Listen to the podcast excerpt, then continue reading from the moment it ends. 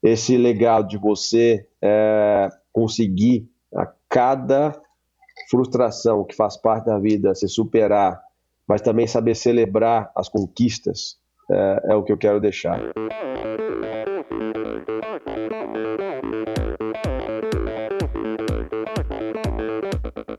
Olá pessoal, aqui é o Bernardinho. Olá amigos, eu sou a Fernanda Maciel. E quem fala é o Tony Canaã. Olá, eu sou o Diogo Madruga. Eu sou Ana Polegatti. E aí galera, aqui é o Thiago Vinhal. E esse é o Endorfina Podcast. Sou o Michel Bogli e aqui no Endorfina Podcast você conhece as histórias e opiniões de triatletas, corredores, nadadores e ciclistas, profissionais e amadores. Descubra quem são e o que pensam os seres humanos que vivem o esporte e são movidos à endorfina.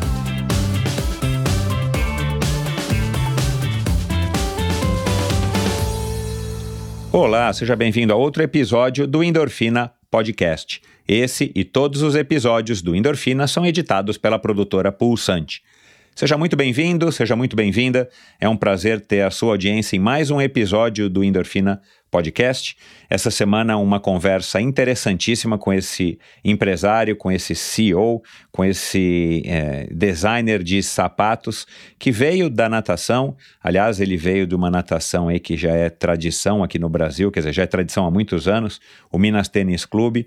Ele que nadou pelo Minas Tênis Clube durante a sua infância e adolescência e, de repente, depois já de ser um empresário, ele resolve ingressar no triatlon e, claro, isso é sempre muito legal. Eu tenho dito isso para algumas pessoas, o fato da gente ter pessoas, e o Endorfina tem tentado trazer essas pessoas para conversarem conosco por diversas razões, mas o fato da gente ter pessoas que têm uma exposição acima da média, né, de nós, meros mortais, na mídia, principalmente nas mídias mais tradicionais, e essa pessoa praticar uma modalidade, por exemplo, como é o caso do Alexandre no triatlon, acaba gerando uma exposição adicional, acaba gerando mais uma divulgação da modalidade. Claro, isso é bom para todo mundo porque espalha a modalidade, porque fala da modalidade. E se uma pessoa como o Alexandre, que poderia praticar a modalidade que ele quisesse, uma pessoa como o Alexandre, que é um executivo de alto desempenho, ele escolhe o triatlon para ser aí praticamente um estilo de vida que ele adotou, uma filosofia de vida que ele adotou já faz alguns anos, é porque o esporte tem alguma coisa de legal, o esporte agrega alguma coisa para ele, então isso acaba gerando, por uma questão aí de associação, né, muito óbvia.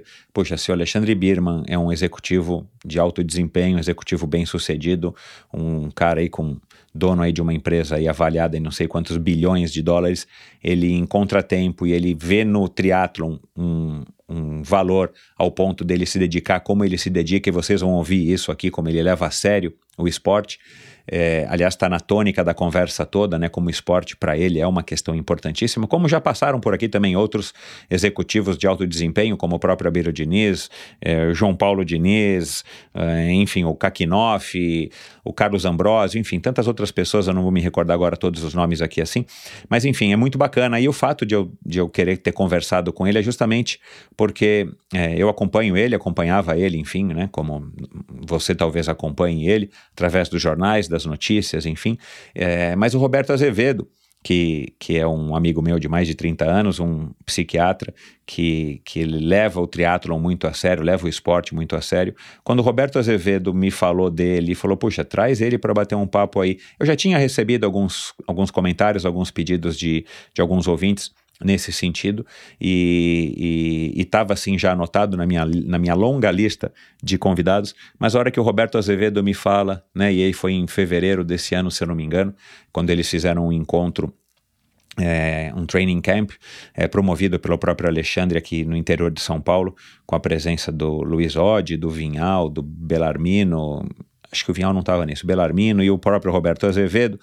Eu falei, puxa, cara, agora é a hora. O Roberto Azevedo, muito obrigado, Roberto, me conectou com o Alexandre, que prontamente me atendeu e topou de cara aí a conversa. E claro, foi uma conversa super interessante. Para mim é sempre um aprendizado muito legal, e um ser humano super bacana, um ser humano super inteligente, um cara aí com uma trajetória também bem legal, um cara que, né, começou trabalhando aí no ateliê do pai desde muito jovem, um cara contínuo para o comércio, um cara que acabou aí se tornando um designer de sapatos femininos, né? Uma coisa super pouco comum, super pouco usual aqui para nós, para nossa cultura brasileira.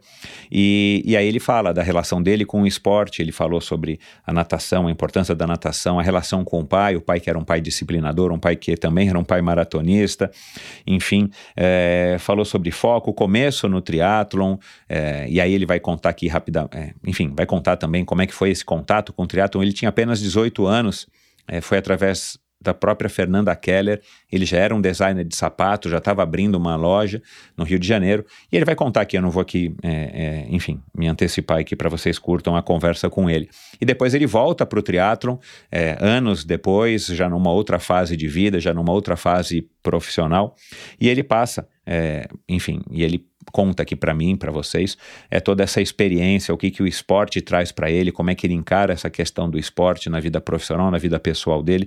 Vocês podem acompanhá-lo nas redes sociais, principalmente o Instagram, que é o que eu acompanho ele. Ele faz questão de estar citando, aí vira e mexe, ele está citando a importância do esporte na vida dele como uma espécie aí de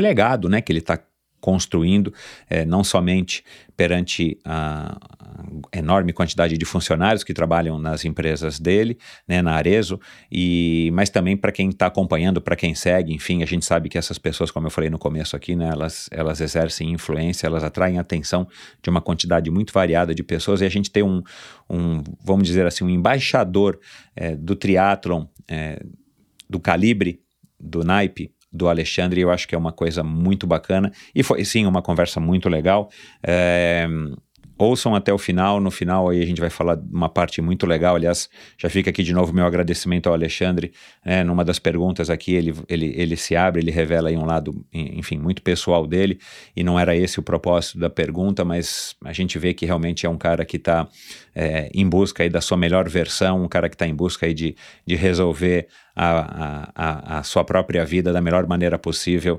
sendo o mais feliz possível e fazendo com que isso se repercuta na vida pessoal dele, na vida profissional. Então acho que é uma conversa aí que vale a pena ser ouvida e o cara tem umas lições muito interessantes para se passar. Esse episódio é uma parceria da Confederação Brasileira com a Confederação Brasileira de Triatlon, que é parceira do Endorfina desde o começo do ano, e essa parceria tem o objetivo de fortalecer cada vez mais o triatlon e, claro, presentear vocês, os ouvintes e os seguidores do Endorfina e também do Triatlon Brasil, que é como a confederação agora é chamada, Triatlon Brasil, com muito conteúdo relevante sobre o nosso esporte, o nada, pedala e o corre. Siga @TriatlonBrasil no Instagram para você ficar por dentro de tudo que a Confederação Brasileira de Triatlon vem fazendo, vem construindo, inclusive nesse ano muito ativa aí por conta dos Jogos Olímpicos e tudo mais, se ligue aí no @TriatlonBrasil. E para terminar, antes de começar o episódio, quero agradecer a audiência de todo mundo. O episódio da semana passada repercutiu muito bem. O da Larissa Fabrini está repercutindo até hoje, incrível o alcance dessa menina, a quantidade de pessoas que ela toca, que se inspiram nela e que acabaram ouvindo e repercutindo essa história através do Endorfina Podcast. Para mim foi um prazer, né, Larissa? Eu sei que ela está ouvindo aqui esse episódio também. O episódio da semana passada com a Roberta Estoppa, um episódio muito legal, uma mulher aí também de muita fibra, muita raça, uma mulher que ama o esporte, assim como o Alexandre Birman. E lembre-se, endorfinabr.com é o local onde você vai encontrar mais informações sobre essa nossa conversa ou sobre a conversa de todos os episódios até hoje, com links para as redes sociais dos convidados, com links para alguns assuntos mencionados na conversa de hoje. E aqui hoje vocês vão ver que eu vou colocar um monte de links na conversa, no post dessa conversa lá no endorfinabr.com, onde vocês encontram informações sobre o newsletter, como vocês assinam a newsletter semanal do Endorfina, sua dose extra de inspiração. Toda sexta-feira eu envio um e-mail curto com algumas ideias, com algumas dicas, com algumas coisas, conteúdos, enfim, que eu faço questão de estar compartilhando com você que curte o Endorfina. Você encontra informações também como é que você faz para contribuir, além da sua audiência, o seu apoio financeiro é muito bem-vindo, então lá no endorfinabr.com você encontra um botãozinho ali para você se informar como é que faz para apoiar o Endorfina financeiramente, enfim, visite e conheça o endorfinabr.com e o Instagram melhor maneira de você também estar se atualizando a respeito dos convidados, de você estar vendo fotos curiosas e de você saber qual é o convidado do próximo episódio. Não percam os episódios especiais que vão ao ar muito em breve, um especial que eu estou ainda gravando de atletas olímpicos, uma oportunidade praticamente rara aqui, pelo menos na minha perspectiva, e muito interessante, com expoentes do esporte, das modalidades olímpicas, e enfim, eu tenho que guardar segredo ainda, mas se ligue, fique atento. O Endorfina TV também no YouTube, desde maio, se não me engano, comecei com pequenos clipes de todos os convidados a partir de então. Então você vai encontrar também da Larissa Fabrini, vai encontrar da Roberta Stoppa, vai encontrar aqui agora do Alexandre Birman e de todos os próximos convidados do Endorfina. Então vai lá, dá uma olhadinha, que tem aí vídeos bem curtinhos, bem interessantes, com trechos dessa conversa, onde você pode aí consumir aí onde você estiver, em qualquer lugar, em qualquer hora, através do meu canal no YouTube, Endorfina TV com o Michel Bogli. E é isso, pessoal, sem mais delongas, já me enrolei muito aqui na fala. Vamos agora para mais uma conversa espetacular, mais um episódio sensacional. Para mim foi um enorme prazer. Afinal de contas, quem é que não gosta de uma boa história, não é? Nadador do Minas Tênis Clube, levou a sério a natação até a adolescência, quando já dava os primeiros passos na oficina de sapatos do seu pai. Se formou designer e aos 18 anos já estava inaugurando sua primeira loja no Rio de Janeiro. Muito focado, ele se dedicou aos negócios enquanto cuidava da sua saúde, praticando musculação, correndo e nadando. Chegou a participar de algumas maratonas até experimentar o triatlon em 2012. A disciplina e a vida regrada combinaram com seu estilo e a vida de empresário do mundo da moda. Desde então, em sua rotina de convenções de vendas, intermináveis reuniões de conselho, 2 dezenas de lançamentos de coleções por ano, incontáveis reuniões com acionistas, ele quase que religiosamente reserva um espaço para cuidar do seu corpo e da sua mente. Constantemente viajando entre o Vale dos Sinos e as cidades de São Paulo, Miami, Nova York, Londres e Paris, ele encaixa em sua rotina tempo para marcar presença em seu perfil no Instagram, curtir a família e, claro, para nadar, pedalar e correr. Aliás, os esportes que ele escolheu como estilo de vida e filosofia há cerca de 9 anos. Conosco aqui hoje, o empresário, designer, triatleta, pai, marido e filho, o verdadeiro multi-homem, Alexandre Café Birman. Oi, Alexandre, como é que vai, cara? Tudo bem? Tudo ótimo, Michel. Que honra poder estar aqui participando do Endorfina Podcast. Que nada, cara. A honra é minha, meu. Cara, e aí, como é que tá? Você já me contou que já fez um belo de um pedal hoje lá com o Belarmino. Já vai fazer um treino de natação. A gente ouve muito falar da saúde financeira da Arezzo, principalmente depois da pandemia, né, cara? Assistindo aqui a vários vídeos teus aqui na internet, é só o que rola, né? Mas eu não vi ninguém perguntando como é que tá a tua saúde, cara. Eu quero saber como é que tá a tua saúde. Muito obrigado por perguntar, viu? Isso é muito mais importante do que a saúde financeira dos negócios, né? Mas acaba que indiretamente tem uma correlação, né? Como tudo na vida. Cara, tá ótima, graças a Deus. Desde que começou a pandemia, eu não tive, em primeiro lugar, Covid. E mais do que isso, eu não gripei, cara. Olha, então, coisa boa, né? Tem 1 ano e meio aí praticamente que eu não fico doente, nem um resfriadozinho. Então, pelo menos isso deu para me virar nos 30 aqui. Inclusive, eu inventei um tanto de moda aí para manter a motivação nos treinos. Não sei se você viu, ano passado eu completei 44 anos. Uhum. E você acompanhou isso? Ou não? Não, acompanhei, mas fala, porque às vezes o ouvinte não acompanhou. Isso, aí, né? Eu fiz um desafio de correr 44 quilômetros e doar R$44 mil. Uhum. Porra, eu falei que todo ano eu vou agora fazer isso, então vai ser legal 50, viu? Não, legal demais, cara, legal demais. E cara, se a saúde tá boa, né, Alexandre, assim, o resto a gente corre atrás, né, cara, assim, então... Exatamente isso, cara, e a saúde... eu acho que você tem que dividir, né? A gente fala muito de saúde mental, né, e saúde física. Eu acho que não dá para separar as duas, como eu acabei de falar da saúde financeira também, né? Tá tudo interligado, né? A conexão, o famoso balance. É muito difícil você achar que você vai ter uma boa saúde física e não ter uma boa saúde mental. Então a base de tudo é isso, e eu procuro ter aí meus gurus, meus mestres, para me ajudar na saúde mental, que, consequentemente, já tem uma boa base aí para a saúde física. Mas voltando aí, que você falou do treino hoje, cara, tem coisa melhor do que um treinão, meu, o famoso longão, né? O nome do seu podcast, né, Endorfina, e até o Belarmino estava me contando, que é meu irmão, né, a relação do training partner igual eu tenho, é muito além de um coach, sabe? A parte financeira, assim, de contato, a gente nem olha para isso. Virou um brotherhood, assim, incrível. E ele falou que ele é um estudo que o treino de longa distância, igual a gente faz, não é só endorfina, tem uma produção de um tipo de cannabis, alguma coisa do próprio corpo. É isso mesmo? É, tá ligado. O Belarmino tá ligado, cara. A gente... Foi novidade para mim. Não, então, parece que é uma pesquisa mais atual, mais recente. A endorfina existe, tem algum papel, mas não é o papel que a gente imagina. Inclusive, já me sugeriram eu mudar o nome do meu podcast para Endocannabinoide Podcast. É isso aí, endocannabinoide, isso aí que ele falou.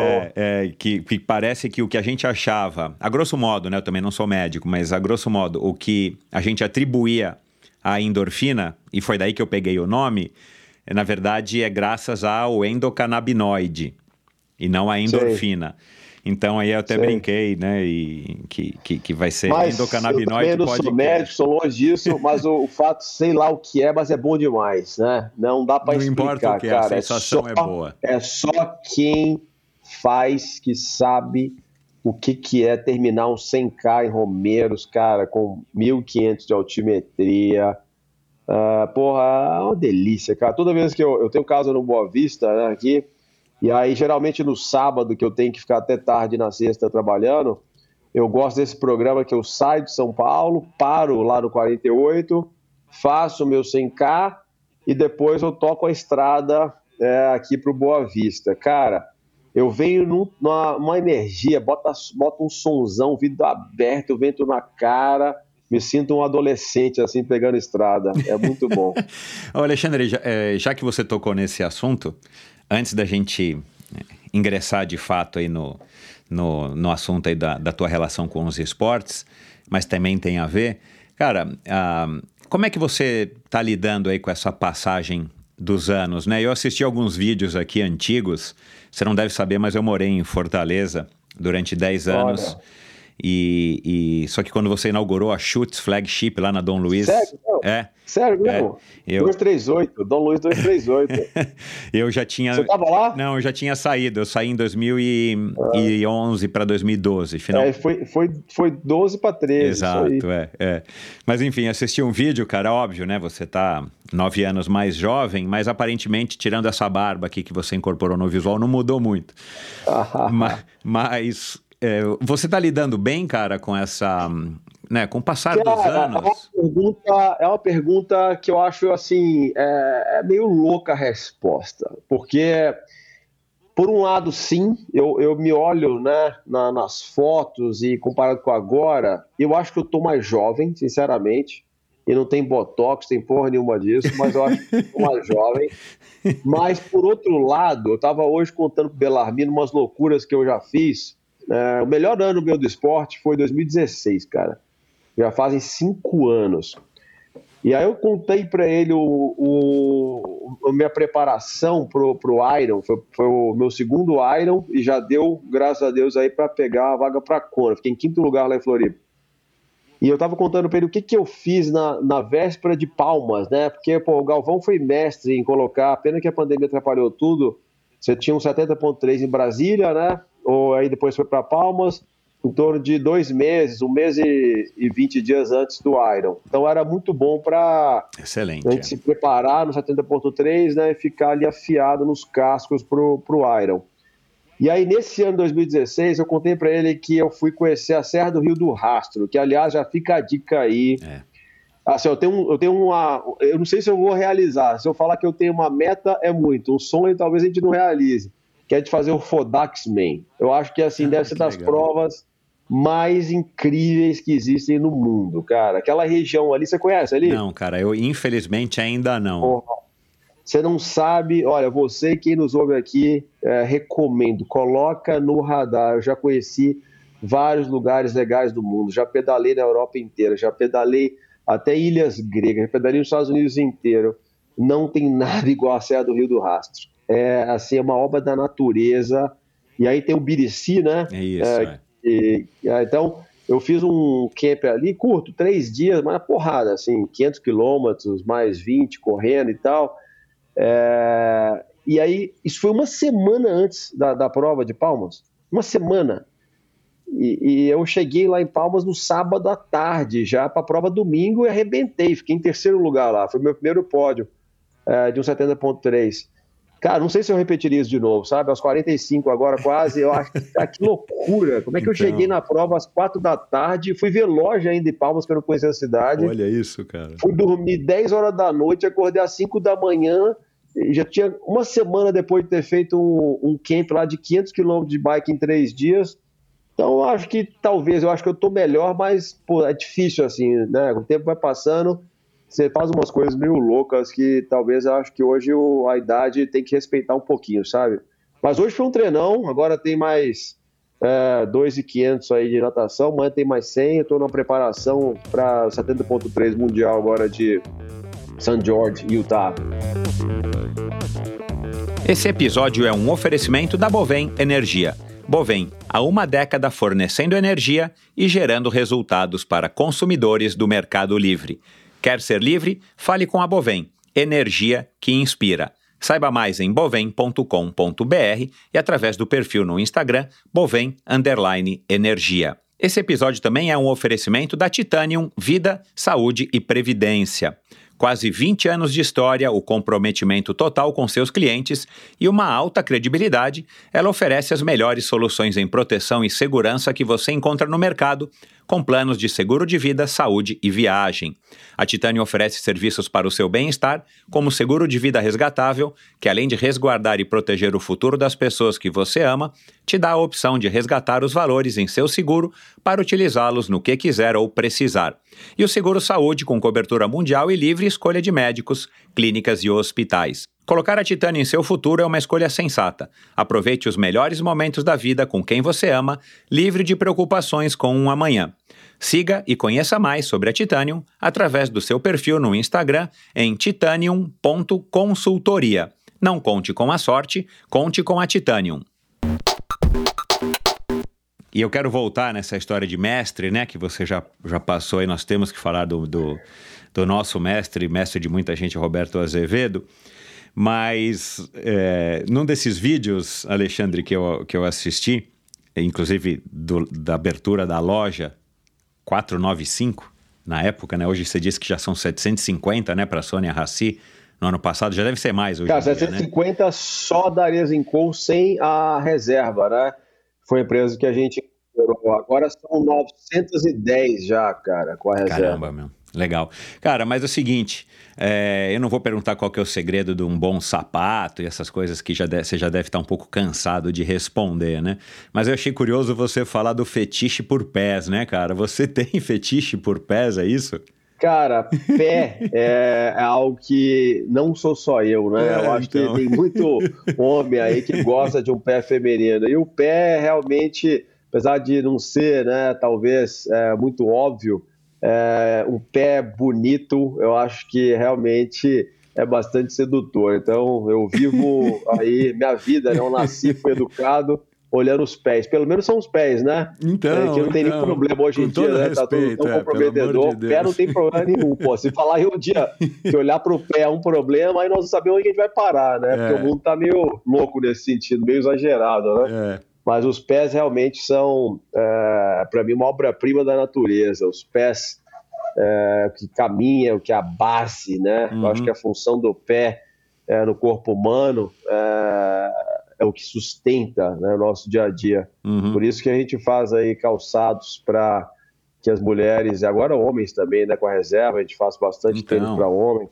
Então, a caminhada da vida, né, os passos. Então, eu acho que isso tem muito a ver com meu propósito também na vida. Legal. Agora eu vou deixar aqui uma pergunta para segurar a audiência, porque tem um negócio aí que você aprende que você tem que deixar um gancho para o final, senão o cara muda de canal no meio do programa. Eu quero que você me diga, se você não vai me responder agora, a gente vai me responder no final. Okay. Se você já encontrou alguma triatleta com pé bonito. Atenção, não responda, que tenha todas as unhas do pé direitinho. Todas as unhas do pé, que não tenha nenhum calo, nenhuma bolha, nem nada. Tá bom? Mas, enfim, cara, vamos lá. Alexandre, você conheceu o triatlon através da Fernanda, é?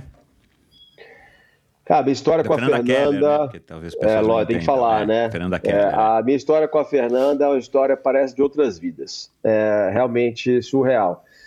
A gente pode falar do triatlo, mas não sei se depois você vai perguntar sobre como eu comecei do esporte, né? Que foi muito criança. Natação, né? Eu quero entender essa tua relação... Então, vamos chegar lá no triatlon, mas vamos começar pela natação. Tá bom. Então, eu comecei a nadar no Minas Tênis Clube, sou de Belo Horizonte, quando eu tinha 9 anos de idade, infantil A, e, já, graças a Deus, fui bem, sempre gostei de nadar, comecei a nadar bem criancinha, com 3, 4 anos, e aí, infantil B, juvenil A, comecei a ganhar Campeonato Mineiro, e aí meu pai, com 11 anos, me deu a chance de eu fazer um camp em Fort Lauderdale, no Jack Nelson, né? Porque ele era vivo ainda e, quem não sabe, Jack Nelson foi técnico da seleção americana de natação durante muitos anos para a Olimpíada, e tem esse camp que existe ainda em Fort Lauderdale. Eu fui para lá com 11 anos, cara. Uau. Durante um mês eu passei lá, 3 dias por semana, treinando treino duplo, com 11 anos fazendo 10 mil por dia, cara. Uau. Naquela época puxava muito, muitos colegas meus pararam igual a mim com 15 anos, cara, porque era muito estressante. E mas aí, você curtia? Era um estresse que tinha. Mas eu confesso, na época eu tinha muito amigo, eu tinha uma turma, o Minas Tênis Clube, né, realmente falando aí do Ronaldo, do Mauro Diniz, meus grandes do Trigo, meus grandes coaches. Foi minha vida, cara. Assim, eu sou o que eu sou hoje por causa da natação. Eu tenho falado com meu pai do segundo casamento tem filhos, eu tenho irmãos adolescentes agora com 11 e 13 anos, e o esporte é o que muda para a minha vida de adolescente e a relação com o esporte. Eu sou muito grato, eu não sei o que seria minha vida sem a natação. Mas resumindo aqui, então, eu cheguei a ganhar alguns campeonatos brasileiros. Eu fazia 100, 200 peitos, 200, 400 medley. Coincidentemente, igual o Belarmino, é uma super coincidência. Então... Nós somos contemporâneos, entretanto, ele começou a competir um pouquinho mais velho. Com 16, 17, eu já tinha parado, cara. Eu parei muito cedo. Parei com 16 anos. Mas aí, voltando à sua pergunta, eu lancei a Schutz, cara. Eu criei a Schutz, eu tinha 18 anos, meu. Tinha 18 anos de idade. Cara. Eu já tinha trabalhado desde os 11 com meu pai. Teu pai sempre foi desse pai, tipo, Alexandre, vem aqui, vamos trabalhar e tal, te puxando para os negócios, porque também, para quem não sabe, foi teu pai, Michel, quem criou a Arezzo. Meu pai criou a Arezzo, né? Em 1972, do zero. Cara, eu te falo que não. Foi uma coisa natural mesmo. Meu pai criou a Arezzo, né, com 18 anos também ele tinha na época, e era uma empresa muito simples, funcionava literalmente na garagem da casa do meu avô. E, uma sapataria, né? Uma fabriqueta de sapato, uma oficina de sapato. Arezzo, para quem não sabe, é o nome da cidade da Itália. Meu pai foi lá e pegou o mapa da Itália, falou, adorei o nome dessa cidade aqui, vou botar o nome dos meus calçados Arezzo. Eu nasci nesse ambiente em 76 e eu comecei a montar caixinha de sapato, como se fosse brincar de carrinho. Nunca teve que me chamar, igual você falou, pô, Alexandre, vem cá. Não teve. Eu me julguei no negócio com 11 anos de idade. Que legal, né? E aí já...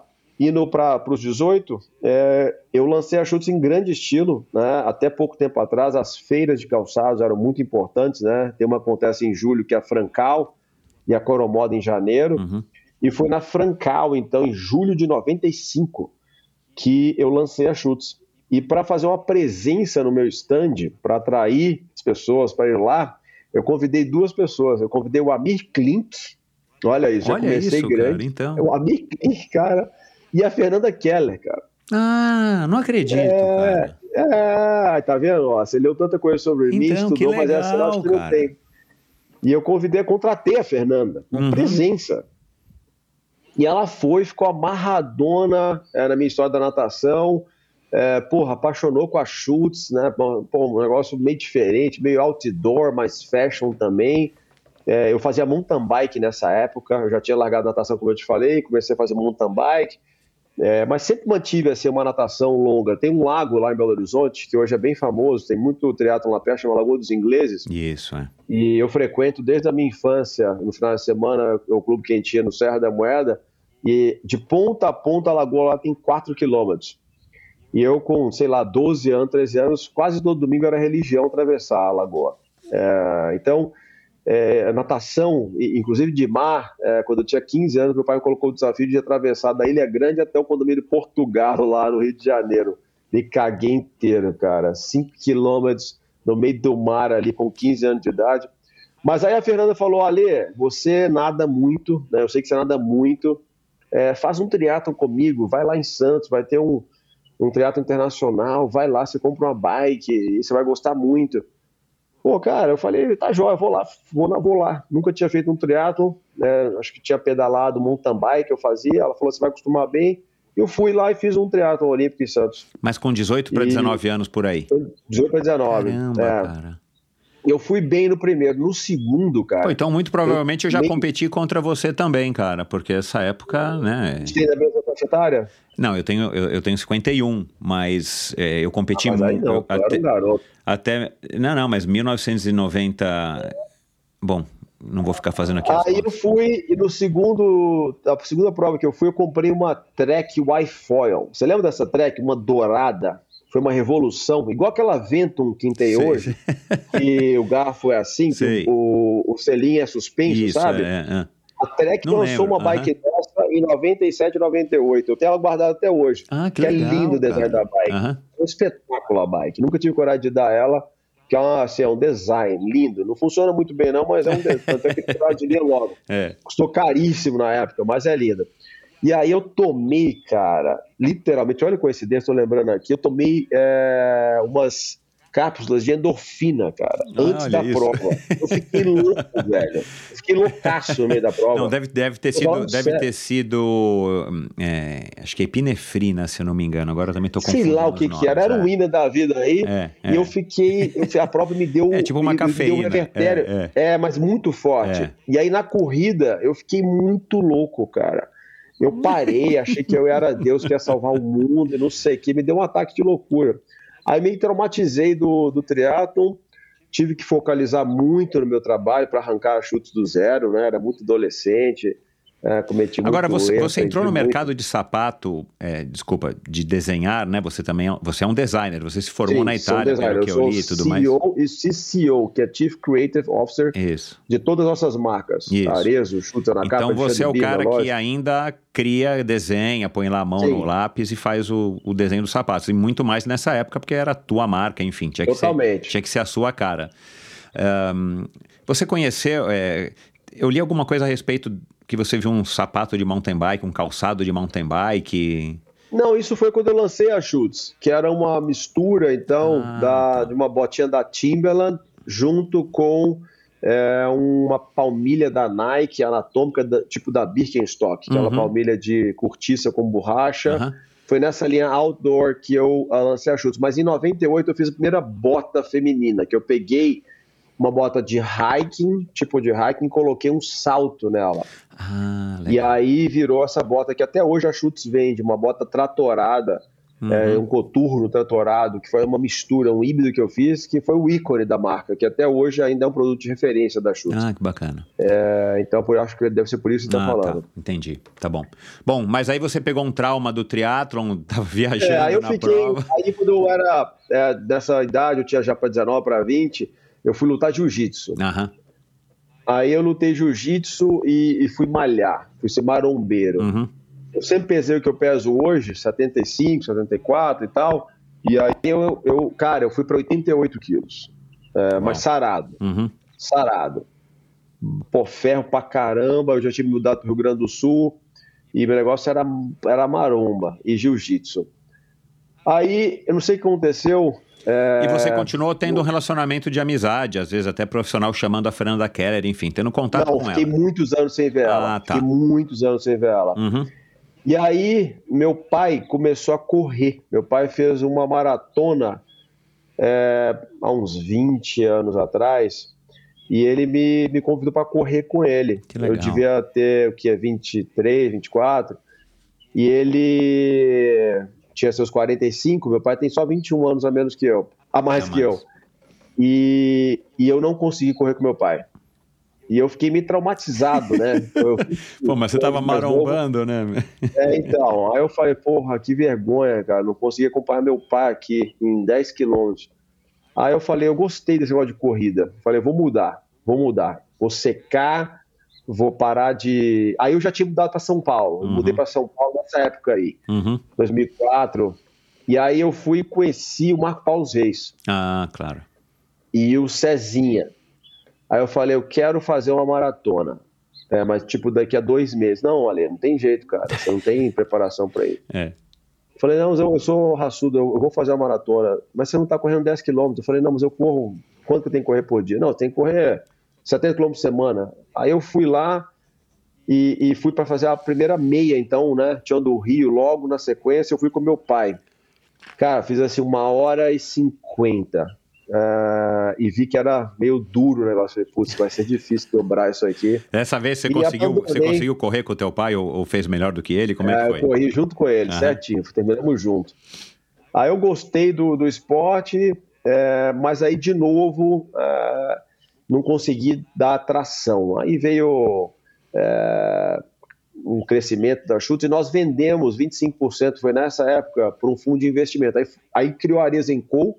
Eu fiz uma fusão da Schutz com a Arezzo, né, virei sócio do meu pai, e aí nós vendemos 25% para um fundo de investimento e aquilo exigiu uma cobrança muito grande minha, outro patamar, você ter sócio, mercado financeiro... eu só estou aqui, né, empresarialmente, com a empresa listada na Bolsa por causa desse movimento, mas na época, em termos do esporte, me deu uma drenada. E aí o que aconteceu? Em dezembro de 2010, eu inaugurei a primeira loja da Schutz no Rio de Janeiro, na Garcia Dávila. E aí, depois de muitos anos, a Fernanda foi na inauguração.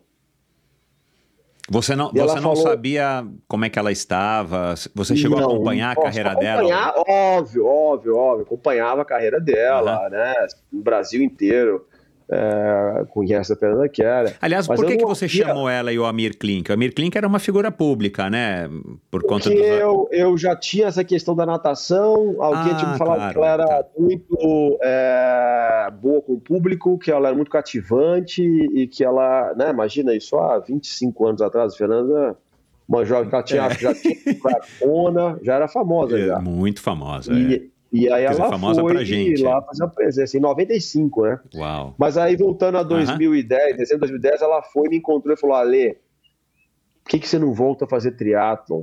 É um desperdício pro esporte. Eu falei, mas Fernanda, eu fiz 2 triatlon olímpicos na minha vida em 97, 98, tem 15, 17 anos isso atrás. Não, Ale, você tem que voltar a fazer triatlon, você é muito bom, ouve o que eu tô te falando, você é um talento. Eu falei, como é que você lembra disso, Fernanda?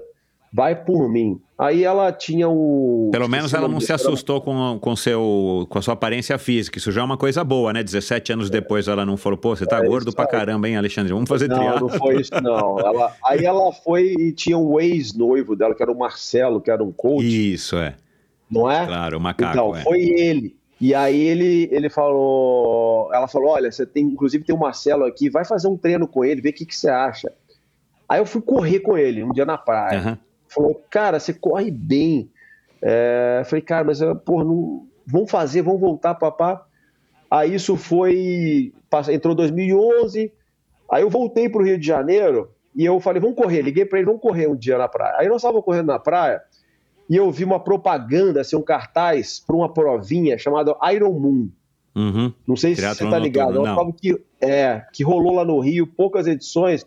Eu participei da primeira, que a gente chamava de triatlon noturno, em Copacabana. Eu não sabia que mudou para Iron Moon. Era Iron Moon. Aí eu vi o cartaz, falei, cara, eu quero fazer essa prova. Ele falou, não, mas é hoje. Eu falei, não tem importância não, vai lá, me inscreve, eu vou fazer essa prova. Aí eu consegui lá uma bike, ele me indicou o Armando Barcelos, o Armando me arrumou a bike e eu fui fazer a prova. Foi uma catástrofe, cara, eu dei uma volta a menos, eu perdi o controle lá da volta, que era a volta de 2K da bike, eu dei uma volta a menos. Uhum.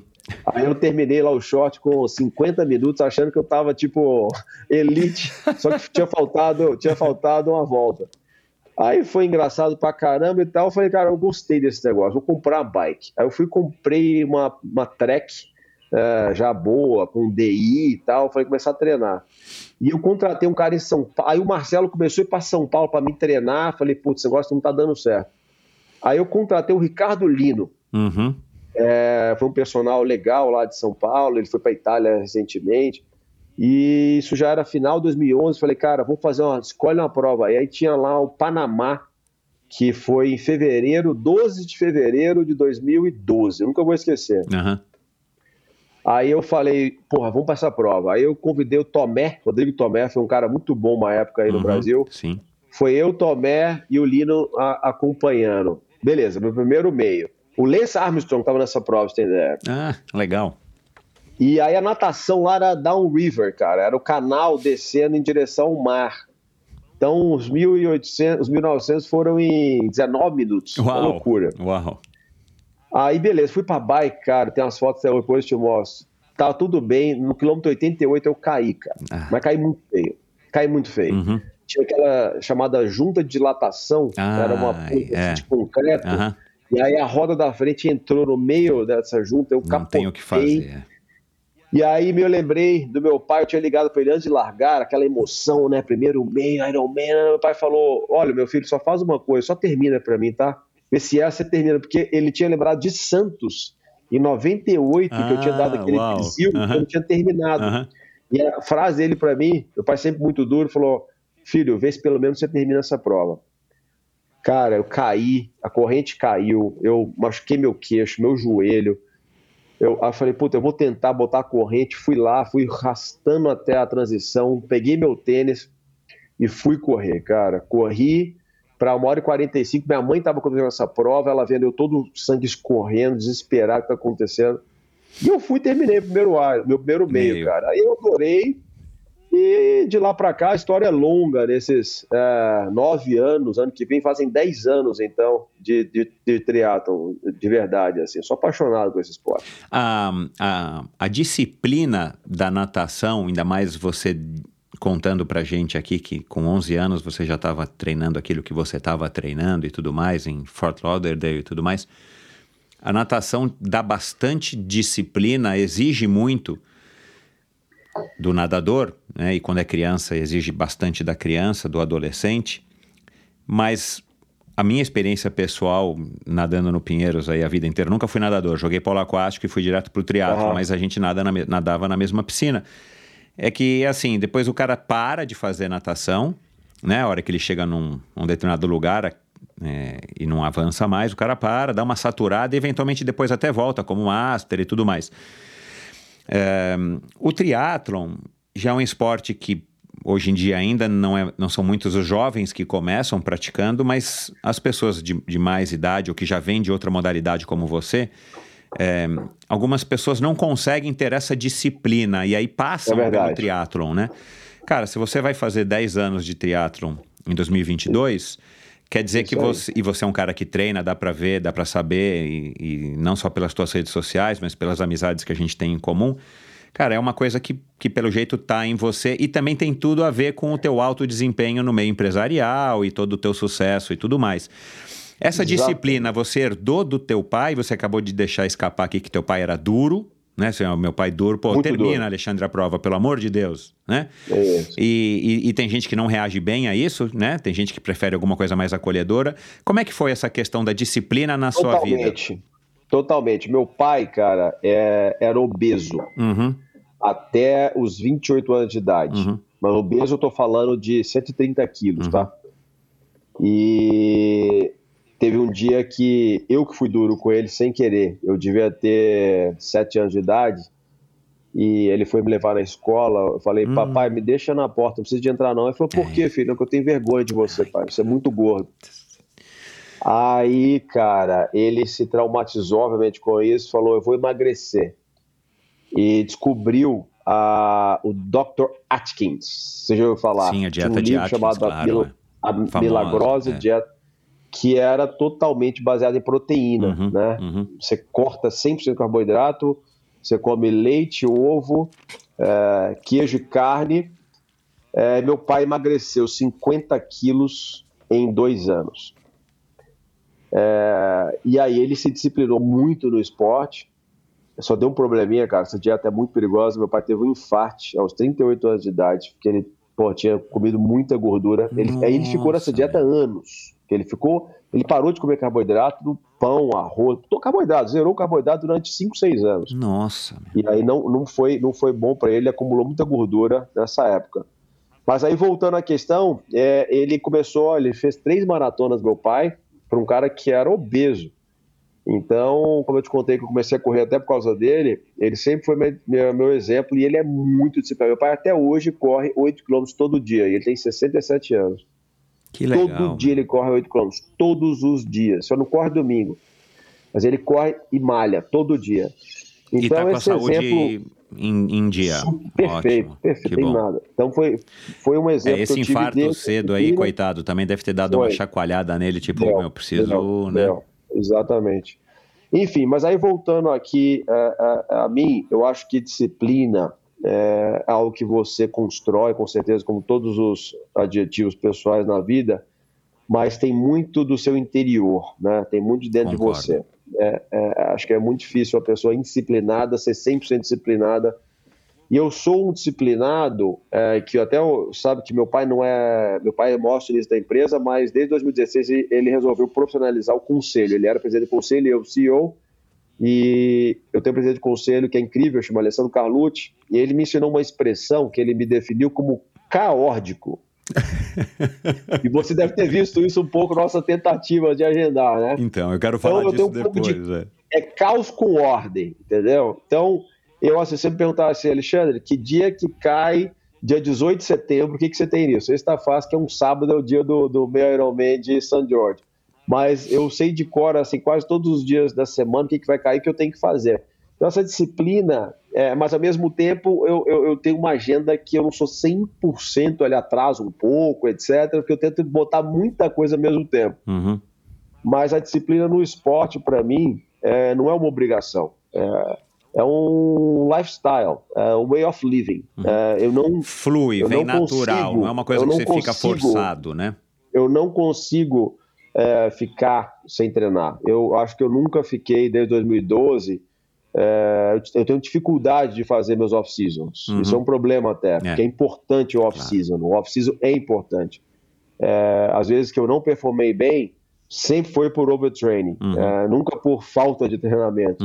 Então, o equilíbrio está no meio, né? Então, eu sou, assim, aficionado com o treinamento. Eu tenho uma rotina de trabalho muito pesada, mas eu treino todos os dias. Eu não tenho day off, eu treino todos os dias.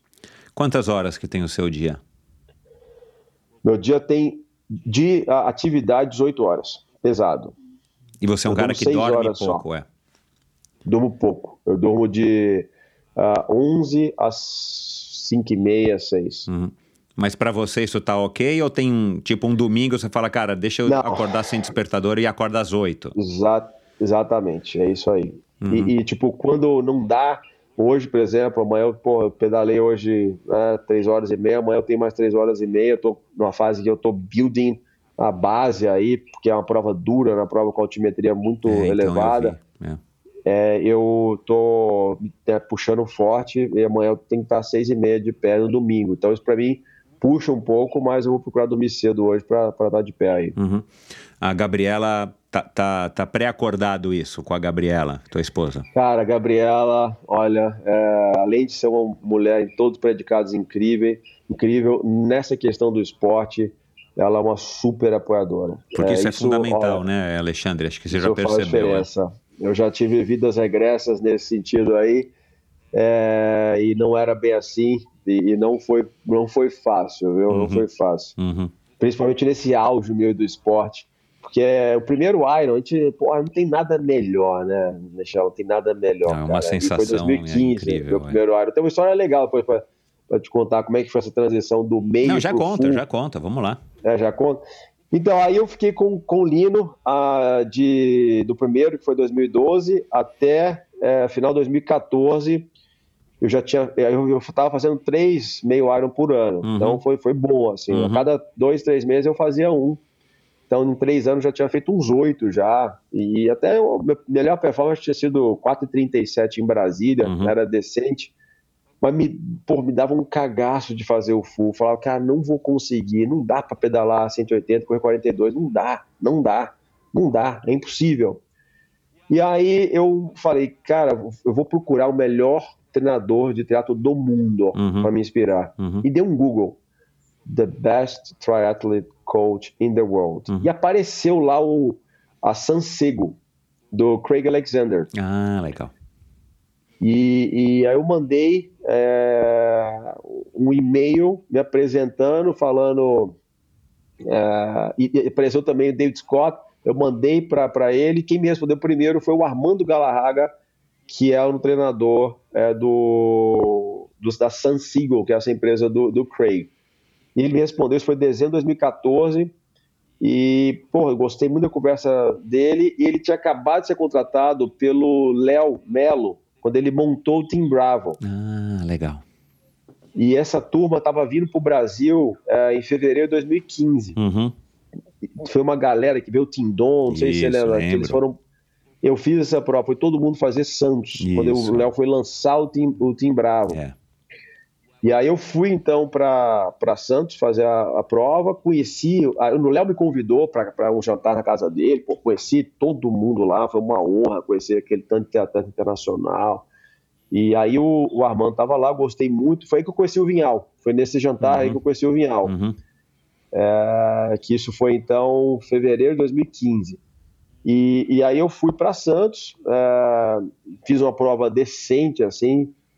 sempre nadando, graças a Deus, muito bem, né? Esse é um problema que eu tenho do triatlo, porque eu nado muito bem e vem a pressão, eu sempre sou passado, isso é uma bosta. Eu falei esse é o problema do nadador, né?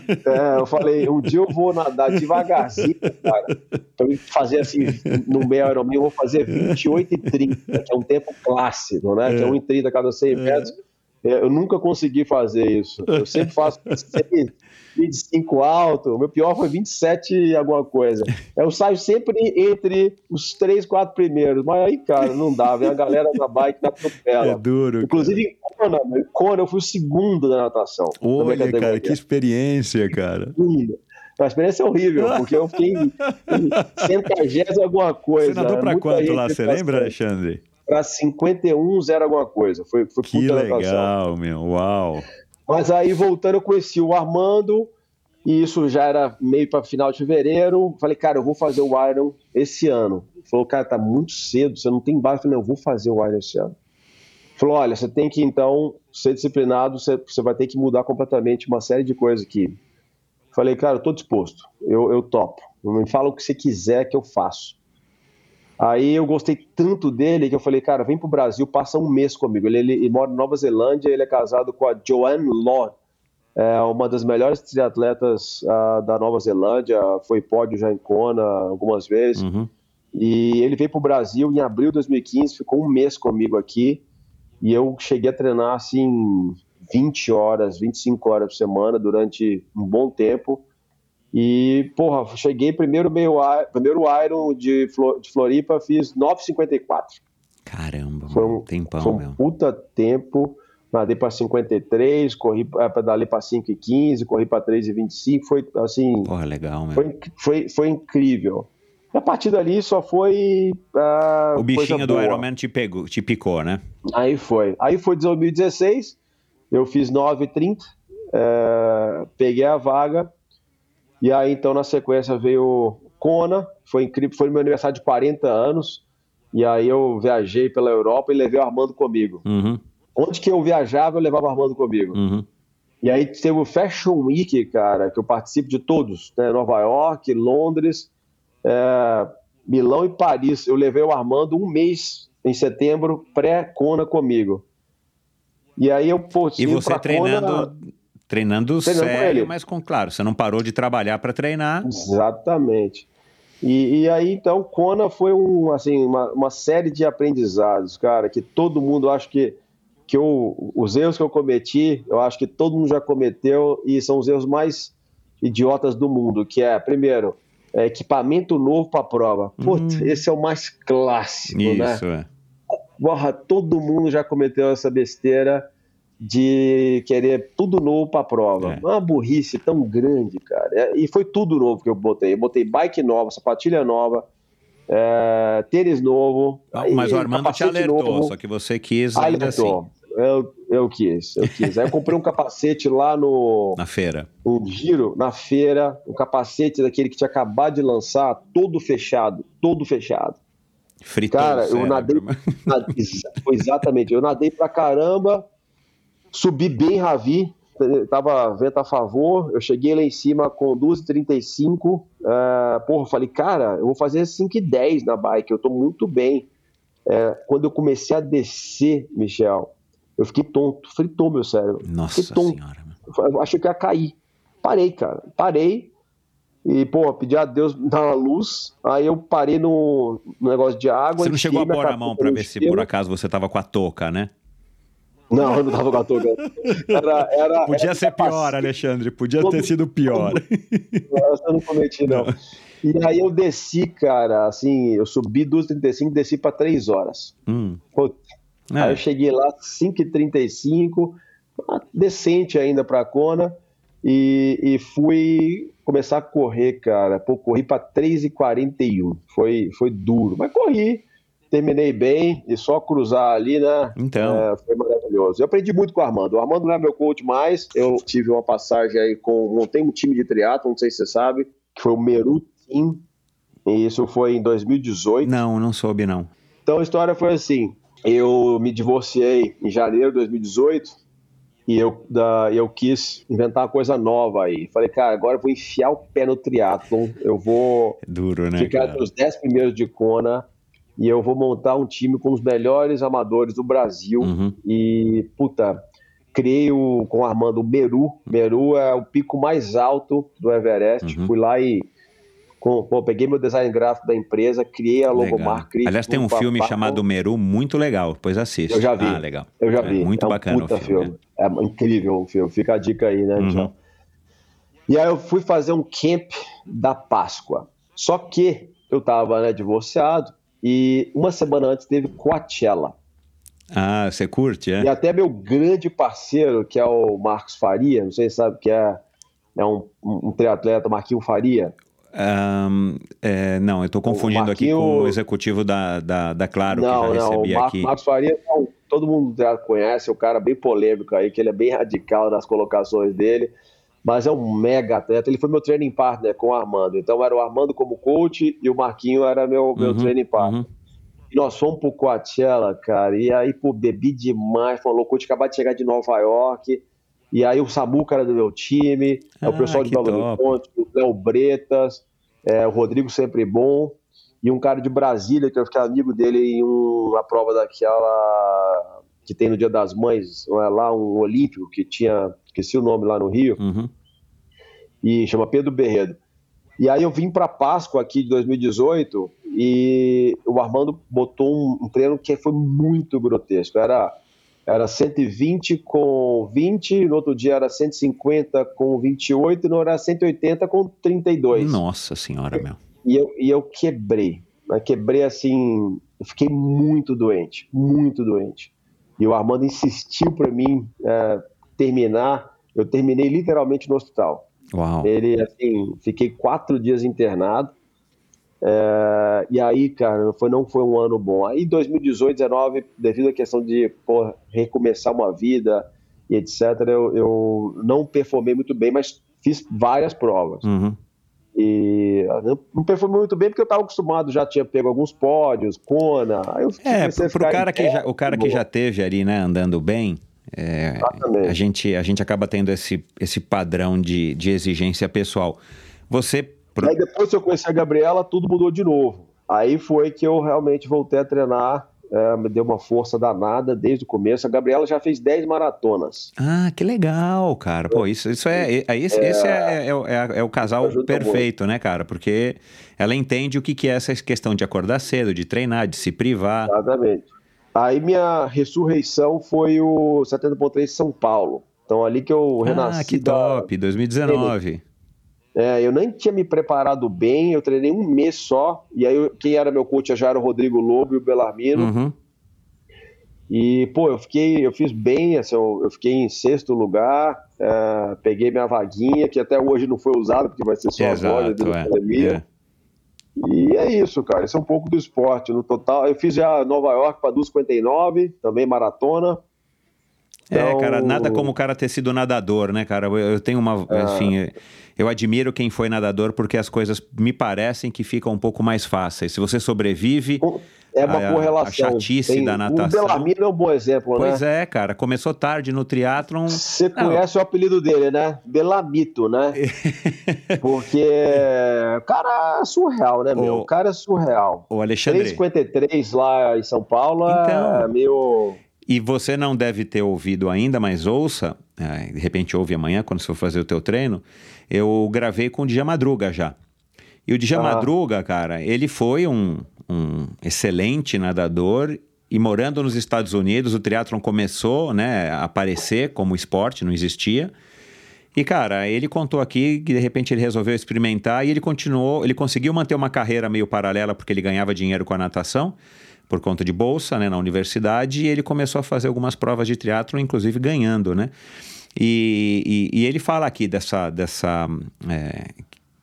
principalmente naquela época, né, que não se tinha esse conhecimento, o triatlon estava surgindo, que ele se aproveitou muito disso, tanto é que você ainda acha no YouTube...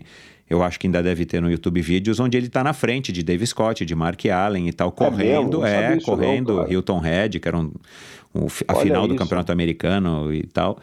E eventualmente ele ganhava e algumas vezes, a maioria, ele acabou perdendo por pouco porque as pessoas passavam ele, né? Mas assim, essa base que vocês têm, quem nadou, cara, pô, além de dar uma saúde geral excelente em termos de condicionamento físico, né? Te dá um aeróbio que é fenomenal, né, cara? Você faz o esporte em apneia intermitente, né? Diferente de correr ou de pedalar, que você está respirando livremente, verdade. Né? É verdade. Eu sempre tive o VO2 bem elevado, cara. Meu VO2 sempre foi a casa de 60 alto, assim. Uhum. Então, hoje eu tenho uma questão, assim, hoje eu aprendi muito do esporte. O Armando foi fundamental, algumas pequenas coisas que ele ensinou, que é questão de foco, né? Eu acho que a pior coisa de um triatlon de longa distância, você já larga pensando na chegada, né? Uhum. Só que você tem 10 horas ali, né? De um tempo razoável, até a chegada. Então, ele sempre ensinou, cara, você pulou na água, foca na primeira boia. Passou a primeira, foca na segunda. Aí chegou nos últimos 100 metros, aí você pensa na T1. Aí você começou a pedalar, cara, você não vai pensar, pô, tem 180, tem que pensar, não, tem 5 km, tem 5 km, tem 5 km. Aí uma hora chega, aí você pensa na T2, aí cada quilômetro conta. Uhum. Então a questão de você trabalhar a cabeça, né, ele fala que o que é, você fala de win, what's important now. Então, o que é importante agora, entendeu? Agora. Uhum. Né, aí você vai, ele gosta de fazer uma mentalização from head to toe. Então, como é que tá meu forehead, como é que tá minha testa, tá relaxada? E meu maxilar tá relaxado? Meu pescoço tá em linha? Meu ombro, como é que tá? O meu core tá contraído? Eu tô trabalhando bem? Eu tô usando bem? Aí que você chega, pô, meu pé... Então, você ir mentalizando isso a cada instante é muito importante. Ele fala também que it's a three-discipline sport, né? Então, pô, você nadou mal, não tem importância, cara. Você ainda tem a bike e a corrida. Se pedalou mal, não tem importância. E não adianta também. Tem um amigo meu, não vou dar nome aqui, que esse cara fez agora uma prova no México. E ele nadou bem pra ele, pedalou igual um monstro, tava em 2º lugar, quebrou na corrida. Foi pra 35º lugar na categoria. Eu falei, cara, você forçou demais na bike, não tem jeito, vai pagar o preço da corrida, não dá, entendeu? Não adianta achar que não, eu tô bem e puxar e achar que ali acabou a sua prova, você ainda tem uma meia maratona, uma maratona na frente.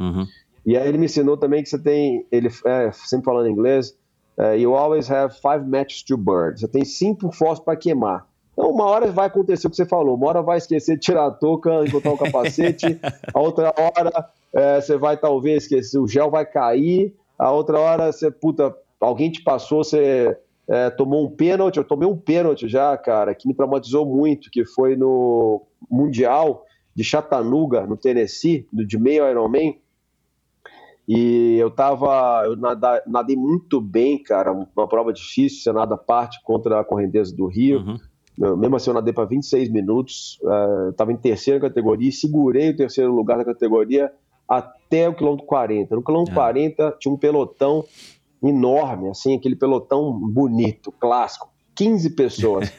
Aí, putz, grila, eu lá atrás na minha. Aí eu falei, cara, vou esperar aqui, vou dar uma descansada. Aí eu ouvi a moto, falei, cara, esse cara vai encrencar, eu vou passar todo mundo agora. E fui, abri, comecei a passar. Chegou no último cara, era um amigo meu. Aí eu olhei pro lado, falei, e aí, você tá bem? Na hora que eu virei pro lado direito pra falar, a moto tá do meu lado esquerdo. Foi lá, me deu o pênalti, 5 minutos, e tinha o pênalti box, tava ali na frente, eu tive que parar na hora, cara. Aí, cara, você vê aquela prova inteira te passando ali, dá um desânimo danado. Aí eu cheguei, nos últimos 3 quilômetros, tomei outro pênalti. Aí na T2 fiquei mais, esse foi um curto de 3 minutos, era um amarelo, fiquei lá de novo e saí pra correr, cara, mas eu fui corri bem, eu corri bem, passei, essa vez eu passei, gente, passei muita gente, então é um triatlo, é um esporte de 3 disciplinas, você tem sempre que saber se pace yourself, então não dá pra descrever o que o triatlo me ajuda nos negócios, Michel, a estratégia de prova, a estratégia de treinamento, assim, a interligação com meu desempenho no meu trabalho é umbilical.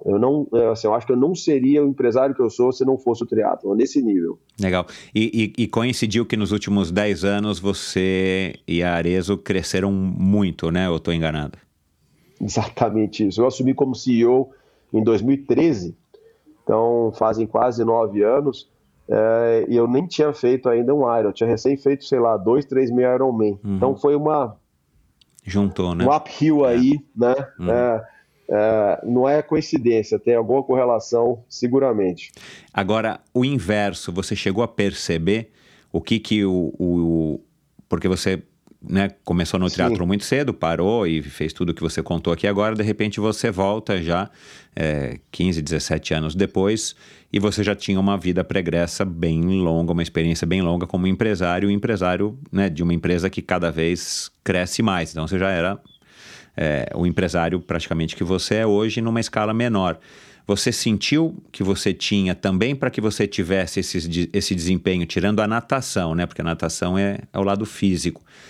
Você trouxe alguma coisa da tua experiência no mundo dos negócios que de alguma maneira te ajudou a talvez pegar alguns atalhos no triatlo? Olha só, ninguém nunca tinha me feito essa pergunta, viu? Sempre foi o inverso, cara. Eu acho que o triatlon dá mais pro meu trabalho que o trabalho dá pro triatlon. Mas eu acho que a questão da estratégia, talvez... em termos de você definir um plano, olhar lá no final onde você quer chegar e definir quais caminhos que você vai chegar lá, no que é planejamento, né? Eu aprendi isso com um grande mestre em gestão empresarial, que é o professor Vicente Falcone, vocês já ouviram falar dele? Então procura, esse é o Papa brasileiro, ele é o mentor do Jorge Paulo Lemos, você tem ideia. Opa. Ele é conselheiro da Ambev até hoje, ele já tem 80 anos, ele é de Belo Horizonte, da Fundação Dom Cabral que ele começou, e é um grande mestre meu aí dos negócios, conheço ele tem mais de 10 anos. E aí ele fala, planejamento é você planear o caminho que está à sua frente, é você saber tirar as montanhas, capar os buracos, para o que está na sua frente ficar plano. Então, eu acho que na parte de estratégia e planejamento, o trabalho, a função de CEO me ajuda hoje bastante também no esporte. Acho que essa seria um takeaway reverso, é a questão de estratégia e planejamento. Uhum. Você é um cara que lida bem com frustrações? Olha só, tem que lidar, né? Porque o mundo dos negócios a gente não consegue controlar 100%, quer dizer, nada a gente consegue, né? Mas... posso te dar algumas frustrações diversas aqui, não tem problema em citá-las, mas vou dar 3 aqui, uma em cada esfera, né? Esporte, família e negócios. Então, no esporte, teve o Meru que eu te falei lá em 2018, teve essa pancada aí de eu ter ficado doente, eu não engrenei bem o ano, e tinha Fortaleza para finalizar o ano. E eu falei, cara, eu vou bem nessa prova, eu vou treinar pra caceta, e eu vou bem nessa prova, eu quero pegar um pódio de novo. E, pô, treinei pra caramba, cheguei afiado na prova, foi lá que eu conheci o Belarmino. Sempre nas provas eu conheço alguém que me marca. E aí eu nadei muito bem, né, no mistério, fiquei em terceiro lugar. Cara, a notícia boa dessa vez foi que eu segurei essa posição na bike inteira. Olha lá. Pedalei pra caramba, e aí chegou, todo mundo que fez Fortaleza sabe que você tem uma rotatória no final da estrada, antes de entrar na cidade, tem uma bandeira do Brasil hasteada lá, gigantesca. Isso, é. E eu fui contornar, então a rotatória eu fui contornar, e tinha várias pessoas na minha frente, cara. Aí eu falei, tinha os cones, eu falei, quer saber, meu foda-se, eu vou abrir aqui, e vou passar por fora dos cones, vou passar todo mundo de uma vez aqui, na curva. Aí eu fui abrir, na hora que eu tô lá, veio a moto. Falei, cara, esse cara vai ver que eu tô fora do cone, vai me encher o saco aqui. Vou frear e vou entrar pra dentro do cone. Deixa essa turma passar, eu passo eles depois. Cara, deu uma freada, não sei o que aconteceu, aquele calor, eu estourei o pneu. Mas não é que furou, explodiu. Achei que era uma bomba. Aí eu falei, puta que pariu, tá, porra, não acredito. Parei, eu não sei trocar pneu, pra ser sincero, não levo câmera. Aí passou um fiscal de prova, eu mostrei pra ele, o cara falou, peraí. Aí eu falei, peraí, não tem o que fazer mesmo, eu vou esperar. Passaram-se 10 minutos, o cara me chega com a roda, aí eu botei uma outra roda, isso já tinha, calculei lá, deu 13 minutos. Ai, beleza, já foi o que foi, mas vou correr bem. Eu terminei em 7º lugar, então assim, até que foi bom pra lá. Mas foi uma frustração, porque eu ia ficar em terceiro. E isso foi uma frustração no esporte. Você tem que, até o Azevedo, que a gente vai falar dele pra terminar, que eu tenho que nadar, viu? Você não fecha a piscina aqui. Não, vamos lá. O Azevedo briga comigo, eu falei, acho que Deus me castigou, Azevedo. Ele falou, Deus não castiga assim, Alexandre, pode ter certeza que não foi Deus que castigou, não, acontece, isso aí faz parte, não fica tão bravo.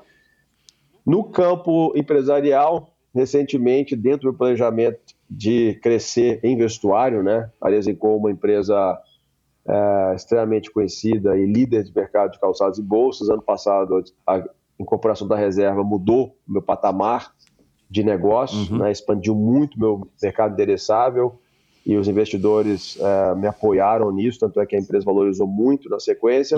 E esse ano eu iniciei com uma proposta de aquisição da Eric. Ah, claro, todo mundo acompanha. Essa história é conhecida, pois não preciso de eu aqui falar o que é público, mas veio o Grupo Soma aí e pagou um preço muito maior que eu estava disposto a pagar, que a gente achava que era racional e, não deixa de ser uma perda. Mas deixando a frustração mais pesada da minha vida por último, não sei se você sabe disso, Michel, mas a Gabriela e eu, nós tivemos o nosso filhinho que foi pro Papai do Céu muito rápido. Então foi uma gravidez perfeita, sem nenhum problema. O Alexandre Verdeja Birman nasceu no dia 7 de setembro de 2020, e saúde perfeita, parto normal. E 2 dias depois, dormindo, ele foi encontrar o Pai do Céu. Então, essa frustração aí me ensinou a lidar com qualquer outra frustração da vida. É, então, só posso imaginar respondendo que... direto à sua pergunta, sim, eu sei lidar muito bem com as frustrações da vida. Pois é. E aí vem essa escola da vida, né, Alexandre? Que não tem triatlon, não tem aquisição, fusão, não tem plano econômico que prepara a gente para o que... para o que a vida nos reserva, né, cara? E eu sinto muito, acho que não posso nem imaginar como é que é passar por uma coisa dessa. Muito. Agora, cara... Notícia boa que isso foi dia 9, dia 10 eu tava treinando, cara. Então, assim... Nossa, que legal. Dia 10 eu tava treinando. Então... Você é um cara espírita, né? Pelo que eu andei ouvindo aí, né? Assim, você se conecta com diversas... Meu avô, por parte de pai, exatamente. Meu avô, por parte de pai, era judeu. Minha avó, então, parte de pai é espírita, meu avô, parte de mãe, era católico, ele faleceu há pouco tempo, e eu gosto muito da Umbanda. Uhum. Então, eu sou bastante eclético na minha crença religiosa, o que eu mais acredito é na fé. Uhum. Me diz uma coisa, o triatlon, você acha que ele te traz, caiu tanto assim no teu agrado, no teu gosto, porque ele te traz também uma sensação complementar ao que você vive na sua vida, principalmente profissional, já que a tua agenda é uma loucura, você vive viajando. Eu fiz aqui umas contas, não sei se eu estou certo, mas acho que você tem 20 coleções por ano, né? Ou eu li. Isso. Você lança 20 coleções por ano, aí você tem que estar lá para falar para a equipe, para lançar, cara. Para todas as marcas, para cada marca. Meu Deus do céu, são 16 marcas, né? Acho que... 2019 também, foi um ano que eu bati meu recorde, eu fui 16 vezes para Nova York no ano. Meu Deus do céu, meu. É. Enfim, né? E você não vai para passear, né, Alexandre? Né? Que fique claro, né? Assim, é sempre só, com agenda, reunião, compromisso. E a operação americana corresponde a 12% do meu negócio hoje. Cara, que bacana, então. Que legal, que legal.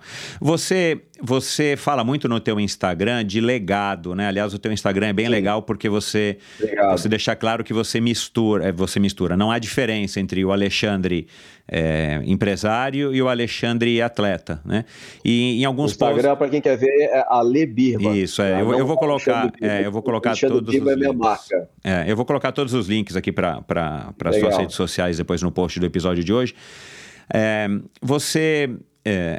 Assim, se você puder resumir, assim, qual é o legado que você gostaria de deixar? Se a gente pudesse fazer em uma ou duas frases, né, hoje, né? Você hoje com 44, no ano de 2021, assim, qual que é o teu sonho, assim, que de repente você confidencia com a Gabriela ou com teu pai, que você gostaria de deixar, assim, que memória, que legado? Perfeito, uma excelente pergunta, bem profunda. Olha, eu acho que o legado que eu quero deixar é a questão da disciplina e da autossuperação, e que você tem que ser... Tem uma frase que eu gosto muito, que é a frustração é o gap entre a expectativa e a realidade, né? Você falou muito em lidar com a frustração, então saber ajustar, porque não tem... é dinâmico, né?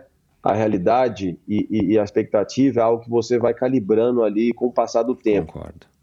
Então, o ser humano que conseguir sempre estar calibrando esse delta, né, que está entre a realidade e a expectativa, que gera ou a conquista ou a frustração, e saber lidar bem com ambos.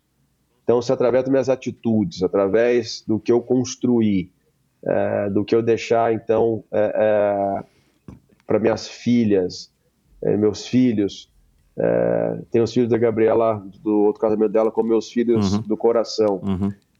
Se eu puder deixar, e através de todas as pessoas que me cercam, né, hoje são mais de 5 mil pessoas diretas na empresa, fora os franqueados, fornecedores, esse legado de você conseguir a cada frustração que faz parte da vida se superar, mas também saber celebrar as conquistas, é o que eu quero deixar. Então, é isso. Eu não acho que questões empresariais, de conquistas materiais, acho que isso, para mim, é consequência. Eu nunca trabalhei para ganhar dinheiro, eu sempre trabalhei para construir algo que encantasse as clientes, que conseguisse gerar valor para os stakeholders, e o resultado financeiro é sempre consequência e não o fim. Tem algum empresário que você admira, que você se inspira pelo legado, pela obra, pela... Enfim. Tem vários, mas eu acho que saindo do Brasil, quem é o maior visionário do meu setor é o Amâncio Ortega, fundador da Inditex, proprietária da Zara. Uhum. O Bernard Arnault também, uma pessoa que não era do ramo da moda, e através da aquisição da Louis Vuitton construiu o maior império, né, que existe aí do mundo do mercado de luxo, em todos os segmentos, de hotelaria, vinho, barco, moda, e até se tornou, por consequência, o homem mais rico do mundo recentemente, né, passando aí os caras de tech dos Estados Unidos. Uh-huh. E aqui no Brasil, o Jorge Paulo Lemann, que realmente, através do que ele construiu, primeiro com a Ambev, depois com, né, junto com isso, lojas americanas, e aí a 3G, Burger King, por aí vai. Conheço muitas pessoas de lá e realmente é um legado muito bacana de se seguir. O livro Sonho Grande me inspirou muito. Que legal. No esporte, agora que você está, né, com a reserva Team, eu dei uma olhada agora no site, eu não achei mais. Também, né? Então, nossa, tem Avans e a reserva no começo, ela tinha aí alguma coisa de que com o judô, se eu não me engano, estava ajudando, tinha alguma relação lá do Rony com o pessoal lá no Rio, eu não me recordo, será? Mais pela relação do Rony no começo, mas a reserva não tem nenhuma ligação ao esporte. A Avans é totalmente ligada ao skate. Ao skate, né? Lifestyle e skate. Depois um pouquinho de bike, aquela, como é que chama? BMX. Uhum. Isso, claro. E surf também. É. Mas você tem algum desejo aí que, de repente, você possa conseguir fazer alguma coisa envolvendo esporte profissional, né? Alguma coisa sua profissional envolvendo esporte para, de alguma maneira, também contribuir de alguma forma, não importa a modalidade? Cara, eu já ajudei muitos atletas, continuo ajudando, mas mais na física mesmo, não como negócio. Mas na física eu apoio aí a Fernanda Keller na fundação que ela tem em Niterói. Ai, que legal. Desde 2015, todos os meses. Então, mas sem querer como marketing, uma coisa assim. Bom, para a gente caminhar aqui para o final, você consegue dizer para a gente aqui qual foi... pensar aqui rapidamente, qual foi o melhor investimento que você já fez na tua vida, não financeiro, né? Melhor investimento que eu fiz na minha vida? Sem dúvida, começar a fazer triatlon. Que legal. Triatlon, o retorno que ele dá para a vida. E eu fico muito feliz de ver como tem crescido o esporte. Se não fosse a pandemia, né? Que com certeza atrapalhou muito o plano de muitas pessoas que queriam começar no esporte, mas o que eu vejo, que eu influenciei através do meu Instagram aí, e quando voltar às provas, sou amigão do Galvão, sou fã dele, acho que o triatlo no Brasil deve muito a ele, como que ele puxa o Ironman aqui, né, um dos países que tem o maior número de adeptos do esporte do mundo, isso é graças ao trabalho dele, trabalho muito profissional. E eu acho que o triatlon, quem puder se dedicar a essa modalidade, vai ter um ganho para a vida imensurável. Dentro da Arezzo, como grupo, todas as fábricas e tudo mais, você procura levar de alguma maneira essa questão da prática da atividade física? Eu vi que o Bernardinho agora foi recentemente, eu não sei quando... Exatamente, né? Nosso comitê de pessoas agora, e culturas. Tem alguma coisa ali voltada para... Né? Vamos colocar mais. Já teve no passado, tinha o Ricardo Lino, inclusive, na época, a gente, durante vários anos, tinha nossos grupos de corrida. Legal. Tanto aqui em São Paulo quanto lá no Rio Grande do Sul, que é a nossa sede principal. Hoje é de forma mais indireta mesmo, mas tipo, minha secretária fez a primeira meia maratona por um tempo, meu CFO já fez maratona, o meu head de recursos humanos Ironman, até ganhou de mim lá no Campeonato de Ferro ano passado, que eu desempenhei muito bem. Que legal. Ficou muito feliz da vida. Então tem muita gente aí da empresa que está no esporte. Legal, porque tendo uma figura como você, né, que outro dia também numa entrevista que eu vi sua, você fala que você é quem, né, maquinista da locomotiva com 750 vagões e tal. Assim, você inspira muita gente de uma maneira geral, ainda mais hoje em dia com rede social, com todos esses meios de comunicação, mas claro, né, dentro do teu business da Arezzo, você é uma referência muito clara para, eu acredito que para todo mundo, né? E eu não sei como é que é por dentro, mas eu tenho certeza que vocês têm já uma cultura da Arezzo muito bem desenvolvida às vésperas dos 50 anos de comemoração da fundação da Arezzo. Então, esse papel também que você acabou assumindo, mesmo que você não queira, né? Mas já deu para perceber que você é um cara que quer inspirar, ele acaba sendo bem referencial para essas pessoas, né? Então, por isso que eu acabei perguntando. Você, para terminar, qual que é o melhor conselho que você pode dar ou que você já deu para alguém assim que você reconhece como sendo um conselho bom, dada a sua vivência até hoje como empresário e atleta? Perfeito. Existe uma questão, né, muito profunda da superação, né? Todo mundo fala isso, mas a superação em muitos casos é você aceitar a realidade, sem cruzar os braços. Então, essa linha tênue entre você aceitar as questões da vida e, ao mesmo tempo, se esforçar ao máximo para atingir seus objetivos, para mim, a coisa mais importante. Então, eu já falei para muita gente que tem aí seus desafios para ficar na boa com isso, quando atingir alguma meta, que na próxima vai dar certo. Então é um pouco controverso, né? Às vezes falar, não, tem que ir para cima. Eu falo meu bora para cima, mas aceitar também os nãos. Isso eu aprendi muito com o Azevedo, né? Então a gente pode falar sobre ele. Isso, eu ia falar assim, Roberto Azevedo Júnior. É o Vicente Falcone de um lado e o Roberto Azevedo do outro. Exatamente.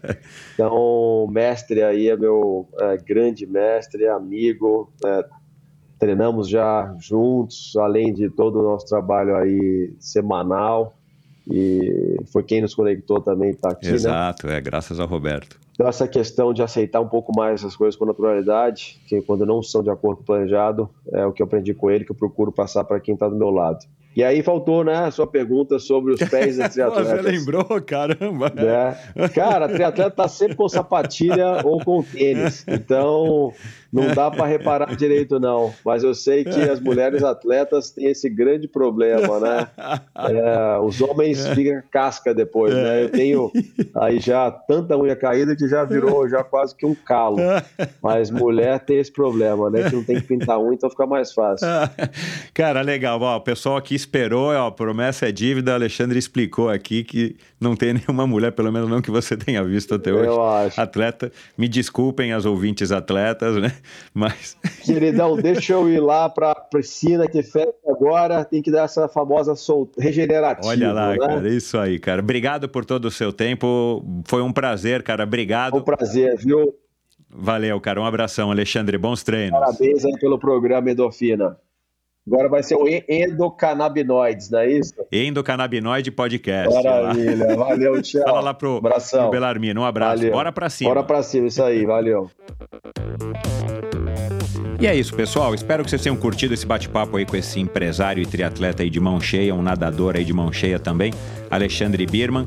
Deem um alô pra ele, com certeza ele vai ficar contente. Eu vou colocar os links para vários assuntos e para as redes sociais dele. Se você, por acaso, não o segue, não acompanha, dá uma olhadinha. Você vai ver no Instagram dele, principalmente, tem vários posts falando aí do triatlon, mencionando treinos, tirando com fotos dele. E triatletas aí de peso como Belarmino, como Vinhal, como Roberto Azevedo. Aliás, Roberto Azevedo e Vinhal já passaram pelo Endorfina, o Belarmino vai vir, o Rodrigo Lobo já está aqui, enfim.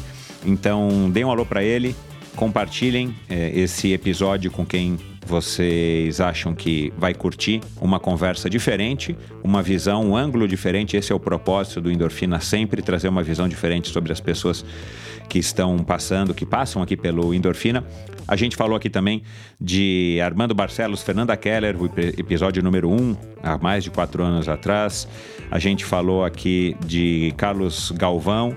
Ele falou do Fodax Man, então você ouça também aí o episódio com Fernando Palhares, que já passou por aqui, e outros executivos. Se o teu lance é ouvir aí executivos de alto desempenho que também usam o esporte como ferramenta, eu não posso deixar de mencionar o Amir Diniz, já passou por aqui, o Paulo Kakinoff, o João Paulo Diniz, o João Amoedo, o Márcio Santoro, mais recentemente, Carlos Ambrosio, o Davi Greenberg, vice-presidente do McDonald's, o Douglas Rocha, também vice-presidente da L'Oréal.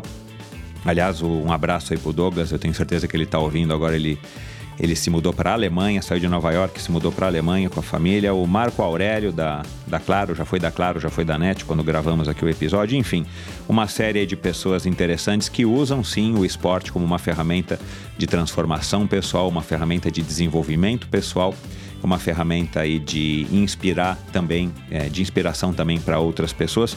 Deem um alô para mim, deem no Endorfina BR, no Instagram, me digam o que vocês acharam dessa conversa, compartilhem nos seus grupos de WhatsApp, nos seus grupos aí de Facebook, de amigos, enfim, dê uma olhadinha no canal do Endorfina no YouTube. Você vai encontrar também, toda sexta-feira subo novos vídeos dos convidados da semana, você vai encontrar também clipes dessa conversa minha aqui com o Alexandre, de trechos relevantes, trechos importantes, para de alguma maneira também estar inspirando você. Compartilhe, assine o canal, compartilhe no YouTube com quem você gosta e também com quem você acha que vai se interessar por uma história bacana como a do Alexandre. E no endorfinabr.com, onde você vai encontrar todos os links para as redes sociais de todos os convidados, links que você pode acessar para aprofundar um pouco mais conhecimentos a respeito do convidado ou assuntos que a gente mencionou. Você acha tudo isso lá no site, além de poder assinar a newsletter semanal do Endorfina, uma dose extra de inspiração. Toda sexta-feira eu envio para vocês uma dose extra de inspiração através de um curto e-mail, um newsletter, e lá também você encontra informações como apoiar financeiramente esse meu projeto para me ajudar a dar continuidade e continuar trazendo pessoas interessantes como foi aqui hoje com o Alexandre Birman. Muito obrigado a todos vocês, até a semana que vem com mais um convidado excepcional, com mais uma história inspiradora aqui no Endorfina Podcast. Afinal de contas, quem é que não gosta de uma boa história? Esse episódio foi um oferecimento da Titanium Vida, Saúde e Previdência. Quase 20 anos de história, o comprometimento total com seus clientes e uma alta credibilidade, ela oferece as melhores condições em proteção e segurança que você encontra no mercado, com planos de seguro de vida, saúde e viagem. A Titanium oferece serviços para o seu bem-estar, como o seguro de vida resgatável, que além de resguardar e proteger o futuro das pessoas que você ama, te dá a opção de resgatar os valores em seu seguro para utilizá-los no que quiser ou precisar. E o seguro saúde com cobertura mundial e livre escolha de médicos, clínicas e hospitais. Colocar a Titanium em seu futuro é uma escolha sensata. Aproveite os melhores momentos da vida com quem você ama, livre de preocupações com o amanhã. Siga e conheça mais sobre a Titanium através do seu perfil no Instagram em titanium.consultoria. Não conte com a sorte, conte com a Titanium. E esse episódio também foi um oferecimento da Bovem Energia. Bovem, há uma década fornecendo energia e gerando resultados para consumidores no mercado livre. Quer ser livre? Fale com a Bovem, energia que inspira. Saiba mais em bovem.com.br e através do perfil no Instagram bovem_energia. Esse e todos os episódios do Endorfina são editados pela produtora Pulsante. Obrigado por ouvir esse episódio do Endorfina. Acesse o endorfinabr.com, vá no post do episódio de hoje para conhecer um pouco mais sobre o meu convidado e alguns assuntos abordados em nossa conversa. Lá você ainda encontra todos os episódios do Endorfina. Siga o Endorfina BR no Instagram e confira imagens inéditas e inusitadas dos meus convidados. Participe enviando comentários e sugestões. Se você curtiu, colabore assinando o Endorfina no seu agregador de podcasts preferido e compartilhando com seus amigos.